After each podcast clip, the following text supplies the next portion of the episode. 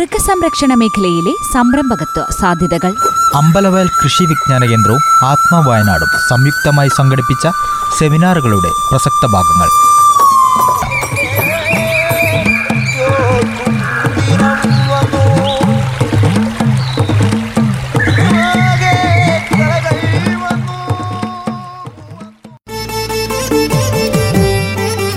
മൃഗസംരക്ഷണ മേഖലയിലെ സംരംഭകത്വ സാധ്യതകളും വെല്ലുവിളികളും എന്ന വിഷയത്തിൽ പൂക്കോട് വെറ്ററിനറി സർവകലാശാല assistant professor doctor D K Deepak Mathew അവതരിപ്പിച്ച സെമിനാറിന്റെ പ്രസക്ത ഭാഗങ്ങൾ ശ്രോതാക്കൾക്ക് കേൾക്കാം.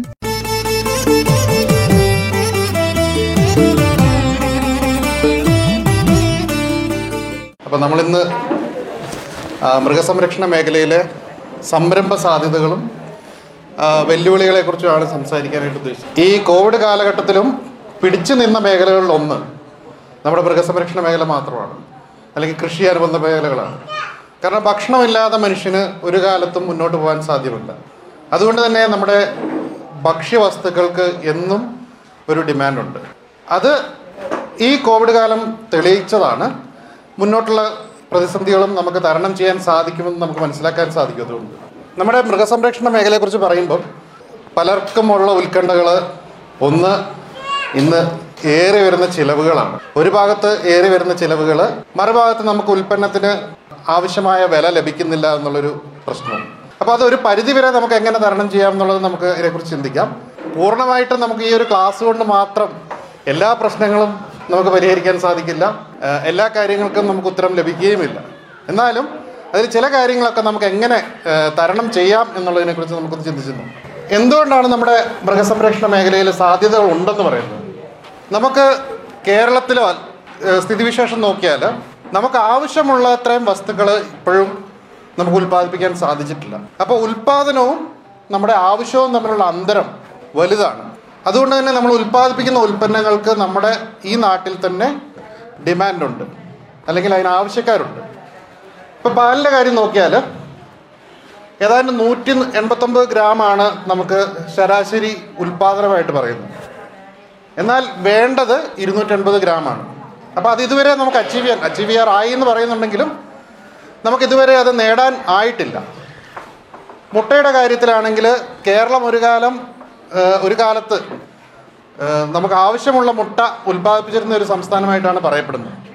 എന്നാൽ അതിൽ നിന്നും നമ്മളിപ്പോൾ പിന്നോട്ട് പോയി നമ്മൾ ഏതാണ്ട് നാൽപ്പത് മുട്ടയോളം മാത്രമേ ആളോഹരി നമുക്ക് ഉൽപ്പാദനം ഉള്ളതായിട്ട് പറയുന്നുള്ളൂ. ആവശ്യം എന്ന് പറയുന്നത് നൂറ്റൻപതാണ്. ഇറച്ചിയുടെ കാര്യത്തിലും വളരെ പിന്നോക്കമാണ്. ഏതാണ്ട് അഞ്ച് കിലോയാണ് നമ്മൾ പറയുന്നത്. പതിനൊന്ന് കിലോയോളം നമുക്ക് യഥാർത്ഥത്തിൽ ആവശ്യമുണ്ട്. അപ്പോൾ ഈ ഒരു അന്തരം തന്നെയാണ് നമ്മുടെ ഈ മേഖലയെ പിടിച്ചു നിർത്തുന്നത്. ആവശ്യം ഡിമാൻഡുണ്ട് പ്രൊഡക്ഷൻ സർപ്ലസും അല്ല. ഇതുവരെ സർപ്ലസ് ആയിട്ടുമില്ല. ഈ മൃഗസംരക്ഷണ മേഖല എന്ന് പറയുന്നത് വളരെ വിശാലമായിട്ടുള്ള ഒരു മേഖലയാണ്. നമുക്ക് ഏറ്റവും ചെറിയ ജീവി ഇപ്പോൾ നമ്മൾ കാടയെടുക്കുകയാണ് കുറച്ച് ഗ്രാമുകൾ മാത്രമേ ആയിട്ടുള്ളൂ. അതുമുതൽ ആന വരെ വരുന്ന മൃഗങ്ങളൊക്കെ ഇതിന്റെ കീഴിൽ വരുന്നതാണ്. മൃഗപരിപാലനത്തിന്റെ കീഴിൽ വരുന്നതാണ്. അപ്പോൾ അതിൽ തന്നെ നമുക്ക് നോക്കുകയാണെങ്കിൽ നമുക്ക് മേജറായിട്ട് പ്രധാനമായിട്ടും നമ്മൾ വളർത്തുന്ന മൃഗങ്ങൾ ഏതൊക്കെയാണ്? പശുവുണ്ട് എരുമ അല്ലെങ്കിൽ പോത്തുണ്ട് ആട് വളർത്തലുണ്ട് പന്നി വളർത്തലുണ്ട് കോഴി കാട മുയൽ പിന്നെ അലങ്കാര പക്ഷികൾ അങ്ങനെ ഒരുപാട് മേഖലകൾ. നമുക്കറിയാം കേരളം പണ്ട് കാലത്ത് നമുക്കുണ്ടായിരുന്നത് വളരെ കൂറിയ ഇനം നമുക്കിപ്പോഴും പറയുന്ന നാടൻ ഇനങ്ങൾ എന്ന് പറയുന്നത്. വെച്ചൂർ പോലത്തെ ഇനങ്ങളായിരുന്നു. അതിൽ നിന്നൊക്കെ നമ്മൾ ഏറെ മുന്നോട്ട് പോയി. ആകെ അര ലിറ്ററോ അല്ലെങ്കിൽ ഒന്നര ലിറ്ററൊക്കെ പ്രൊഡ്യൂസ് ചെയ്തിരുന്ന ഉത്പാദിപ്പിച്ചിരുന്ന വെച്ചൂർ പശുക്കളിൽ നിന്നൊക്കെ നമ്മൾ ഒരുപാട് ബഹുദൂരം മുന്നിൽ പോയി നമുക്കിപ്പം സങ്കര ഇനങ്ങൾ സുനന്ദിനി എന്നൊക്കെ പറയുന്ന പേരുള്ള സങ്കര ഇനങ്ങളിലേക്ക് അവയുടെ ഉൽപ്പാദനം നമുക്ക് ഏതാണ്ട് എട്ട് മുതൽ പത്ത് ലിറ്ററോളം നമുക്ക് ലഭിക്കുന്നുണ്ട്. അതേപോലെ തന്നെ ആടുകൾ നമുക്ക് സങ്കര ഇനം ആടുകൾ നമുക്ക് നല്ല ഇനം ആടുകൾ നമ്മുടെ നാട്ടിൽ തന്നെയുണ്ട്. മലബാറി പോലത്തെ നല്ല ഇനം ആടുകളുണ്ട്. അതുപോലെ അട്ടപ്പാടി ബ്ലാക്ക് പോലത്തെ നല്ല ഇനം ആടുകളുണ്ട്. അപ്പോൾ അതിനൊക്കെ ഒരുപാട് സാധ്യതകളുണ്ട്. ഈ മേഖലയിലൊക്കെ നമുക്ക് ഒരുപാട് സാധ്യതകളുണ്ട്. പോത്ത് വളരെയധികം സാധ്യതയുള്ള ഒരു മേഖലയാണ്. ഒരുപാട് പേര് ഈ മേഖലയിലേക്ക് കടന്നു വരുന്നുണ്ട് പോത്ത് വളർത്തലിൽ ഒരുപാട് കർഷകർക്ക് വളരെ ചെറിയ മുതൽ മുടക്കോടുകൂടി വലിയ ലാഭം കൊയ്യാവുന്ന ഒരു മേഖലയാണ് ഈ പോത്ത് വളർത്തൽ. അതിൽ ചില കാര്യങ്ങൾ നമ്മൾ ശ്രദ്ധിച്ചാൽ മതി. അതായത് ഏത് സമയത്താണ് ഇതിന് വിപണി ഏറ്റവും കൂടുതലുള്ളത്? വിപണി മൂല്യം ഏത് സമയത്താണ് കൂടുതലുള്ളത് എന്ന് മനസ്സിലാക്കിക്കൊണ്ട് നമ്മൾ ഈ വളർത്തൽ ആരംഭിച്ചു കഴിഞ്ഞാൽ നമുക്ക് നല്ല രീതിയിലുള്ള ലാഭം ലഭിക്കാൻ സാധിക്കും. മാത്രമല്ല നമ്മൾ വളർത്തുന്ന പോത്തുകൾ ഗുണമേന്മയുള്ളതാവണം. വിത്ത് ഗുണം പത്ത് ഗുണം എന്നൊക്കെ നമ്മൾ കൃഷിയെക്കുറിച്ച് പറയുന്ന പോലെ തന്നെയാണ് മൃഗസംരക്ഷണ മേഖലയിലും നമ്മൾ തുടങ്ങുമ്പം ഉപയോഗിക്കുന്ന ഉരുക്കളുടെ ഗുണമേന്മ അനുസരിച്ചായിരിക്കും അവരുടെ ഉൽപ്പാദനവും ക്ഷമതയും മുന്നോട്ടുള്ള വരുമാനവും ലഭിക്കാൻ പോകുന്നത്. മൊയൽ വളർത്തൽ ഇതേപോലെ തന്നെ വളരെ ആ, സാധ്യതകളുള്ള ഒരു മേഖലയാണ്. മുയൽ വളർത്തലിനിടയ്ക്ക് ചില പ്രതിസന്ധികളൊക്കെ ഉണ്ടായിരുന്നു. ഇറച്ചി നമുക്ക് സംസ്കരിക്കാൻ സാധ്യമാവുമോ ഇല്ലയോ എന്നൊക്കെയുള്ള സംശയം വന്നിരുന്നു. ഒരു നിയമത്തിന്റെ കുരുക്കിലൊക്കെ പെട്ടിരുന്നു. എന്നാൽ ഇപ്പോൾ അതിന്റെ പ്രശ്നങ്ങളൊന്നുമില്ല. നമുക്കത് വളരെ എളുപ്പം ചെയ്യാവുന്ന ഒരു കൃഷി അതേപോലെ തന്നെ പെട്ടെന്ന് തന്നെ നമുക്ക് കുട്ടികളെ ലഭിക്കുന്ന ഒരു ഇനമാണ് മുയൽ അല്ലേ? നമുക്കറിയാം എത്ര നാളാണ്? ഒരു ആറ് മാസം അഞ്ചോ ആറോ മാസം കൊണ്ട് മ്യു- മുയൽ അതിന്റെ പ്രത്യുൽപാദന ശേഷി കൈവരിക്കുന്നു. ഒരു മാസം കൊണ്ട് തന്നെ പ്രസവിക്കുന്നു. ഒരേ പ്രസവ ഒറ്റ പ്രസവത്തിൽ ആറും എട്ടും കുട്ടികളെ വരെ നമുക്ക് ലഭിക്കാൻ സാധ്യതയുണ്ട്. പെട്ടെന്ന് പെറ്റ് പെരുകാൻ ശേഷിയുള്ള ഒരു ജീവിയാണ് മുല മുയൽ. അപ്പോൾ അങ്ങനെയുള്ളൊരു മേഖലയുണ്ട്. മറ്റൊരു ഡെവലപ്പ് ചെയ്ത് വരുന്ന അല്ലെങ്കിൽ ഇപ്പം ഉയർന്നു വരുന്ന ഒരു മേഖലയാണ് നാടൻ പശുക്കളിൽ അവയുടെ പാൽ പ്രത്യേകിച്ച് ഏറ്റവും മിൽക്ക് എന്നൊക്കെ നിങ്ങൾ കേട്ടിട്ടുണ്ടായിരിക്കും അല്ലേ? ഏറ്റവും മിൽക്ക് കേട്ടിട്ടുണ്ടോ? നാടൻ പശുക്കളുടെ പാലിൽ പ്രത്യേകതകളുണ്ടെന്നാണ് പറയുന്നത്. ഹൃദ്രോഗം അങ്ങനത്തെ അസുഖങ്ങളൊന്നും വരുത്താതിരിക്കാനായിട്ടുള്ള ശേഷി ഈ പാലിനുണ്ട്. അപ്പോൾ ഈ ഏറ്റവും പാൽ ഉൽപ്പാദിപ്പിക്കാൻ ശേഷിയുള്ള ഇനങ്ങളാണ് നാടൻ പശുക്കൾ എന്നാണ് പറയുന്നത്. സാധാരണ പാലിന് എന്തുണ്ട് വില ഇപ്പം നാട്ടിൽ പശു പാലിന് എന്തുണ്ട് വില? നാൽപ്പത് രൂപയുണ്ട് അല്ലേ? ടൗണിലൊക്കെ ആണെങ്കിൽ നമുക്കൊരു എഴുപത് രൂപയൊക്കെ വരെ കിട്ടായിരിക്കും. എന്നാൽ നാടൻ ഇനങ്ങളുടെ പാലിന് നൂറും നൂറ്റി ഇരുപത് രൂപ വരെ വില ലഭിക്കാനുള്ള സാധ്യതയുണ്ട്. അതിന് പക്ഷേ എല്ലായിടത്തും നമുക്കിപ്പം കൊണ്ടുപോയിട്ട് കട വെച്ച് കഴിഞ്ഞാൽ എല്ലാവരും നാടൻ പശുവിന്റെ പാൽ മേടിക്കില്ല. അതിന് കൃത്യമായിട്ടുള്ള വിപണന തന്ത്രം നമുക്ക് വേണ്ടിയതായിട്ട് വരും. പിന്നെ മൂല്യവർദ്ധിത പാലുൽപ്പന്നങ്ങൾ നമ്മൾ വെറും പാലായിട്ട് മാത്രം നമ്മൾ വിൽക്കാൻ ഉദ്ദേശിക്കുകയാണെങ്കിൽ നിങ്ങൾ നേരത്തെ പറഞ്ഞ പോലെ നാൽപ്പത് രൂപ കിട്ടുന്നുള്ളൂ അതേസമയം നിങ്ങൾ വെറുതെ തൈര് തൈരാക്കി മാറ്റുകയാണ്. അപ്പം തന്നെ അതിന് വില കൂടുകയാണ് അല്ലേ?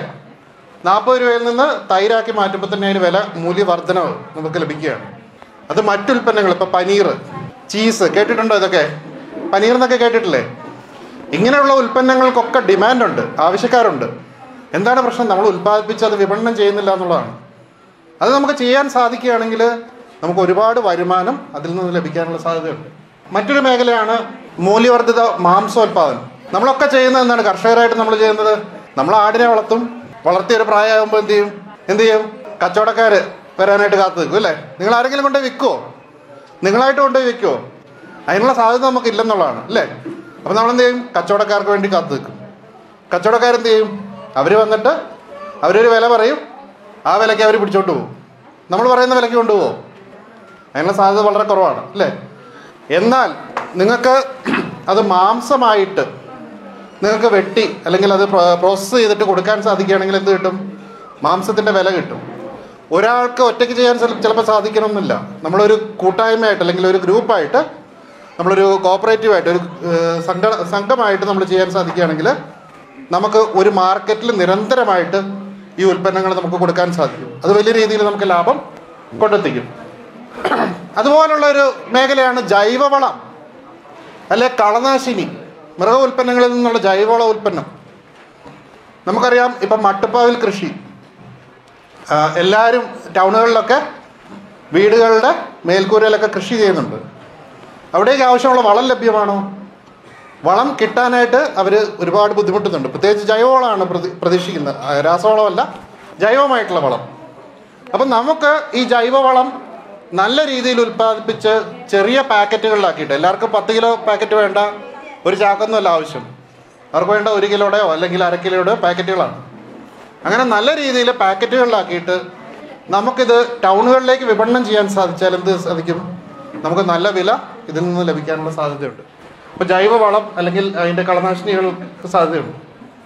മറ്റൊരു മേഖലയാണ് അലങ്കാര കൃഷി. അലങ്കാര മൃഗങ്ങൾ അതുപോലെ പക്ഷികൾ ഇവയ്ക്കും നമുക്ക് ഒരുപാട് സാധ്യതകളുണ്ട്. അലങ്കാര മൃഗങ്ങൾ എന്ന് പറയുമ്പോൾ അതിനെ കുറിച്ച് നമുക്ക് കുറച്ചുകൂടി ഡീറ്റെയിൽ ആയിട്ട് നോക്കാം. കോഴികളുടെ കാര്യത്തിൽ തന്നെ നോക്കുകയാണെങ്കിൽ ഒരു- ഒരുപാട് തരം അലങ്കാര കോഴികളുണ്ട്. ഒരുപാട് പക്ഷികളുണ്ട്. നമുക്ക് വീട്ടിൽ വളർത്തി വിപണനം ചെയ്യാവുന്ന പക്ഷികളുണ്ട്. അതുപോലെ തന്നെ അടുത്ത ഒരു മേഖലയാണ് ജൈവ മൃഗപരിപാലനം. എന്താണ് ജൈവ മൃഗപരിപാലനം? നമ്മൾ മൃഗപരിപാലനത്തിന് സാധാരണഗതിയിൽ എന്ത് ചെയ്യും? കാലിത്തീറ്റ ഉപയോഗിക്കും. നമുക്ക് അസുഖങ്ങൾ വന്നാൽ മരുന്നുകൾ ഉപയോഗിക്കും. ഇല്ലേ? ഇങ്ങനെയുള്ള ഇങ്ങനെയുള്ള കാര്യങ്ങൾ നമ്മൾ ചെയ്യേണ്ടതായിട്ട് വരും. എന്നാൽ ജൈവമായിട്ടുള്ള മൃഗപരിപാലനത്തിൽ നമുക്ക് നാട്ടിൽ നമ്മുടെ വീട്ടിൽ അല്ലെ തൊടിയിൽ ഉൽപ്പാദിപ്പിക്കുന്ന തീറ്റ മാത്രമേ ഉപയോഗിക്കാൻ പാടുള്ളൂ. പുല്ല് മാത്രമേ കൊടുക്കാൻ പാടുള്ളൂ. മരുന്നുകൾ അലോപ്പതി മരുന്നുകളൊന്നും നൽകാൻ പാടില്ല. ഇതിൽ നിന്നുള്ള ഉൽപ്പന്നത്തിന് നല്ല വിലയും ലഭിക്കും. ജൈവമായിട്ടുള്ള ഉൽപ്പന്നമായിട്ട് നമുക്ക് വിൽക്കാൻ സാധിക്കും. അതിനൊരു സർട്ടിഫിക്കേഷൻ ആവശ്യമുണ്ട്. സർട്ടിഫിക്കറ്റ് നമുക്ക് ലഭിക്കണം. എന്നാൽ അതിന് നല്ല വില ലഭിക്കാനുള്ള സാധ്യതയുണ്ട്. അപ്പോൾ ജൈവ മൃഗപരിപാലനത്തിനൊരു മേഖല നമുക്ക് തുറന്നു കിടപ്പുണ്ട്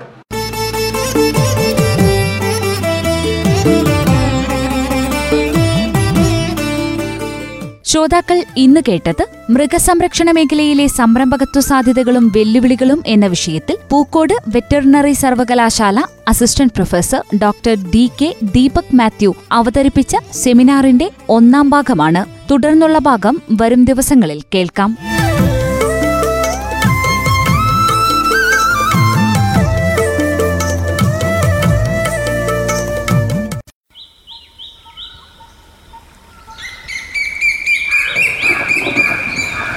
മൃഗസംരക്ഷണ മേഖലയിലെ സംരംഭകത്വ സാധ്യതകൾ.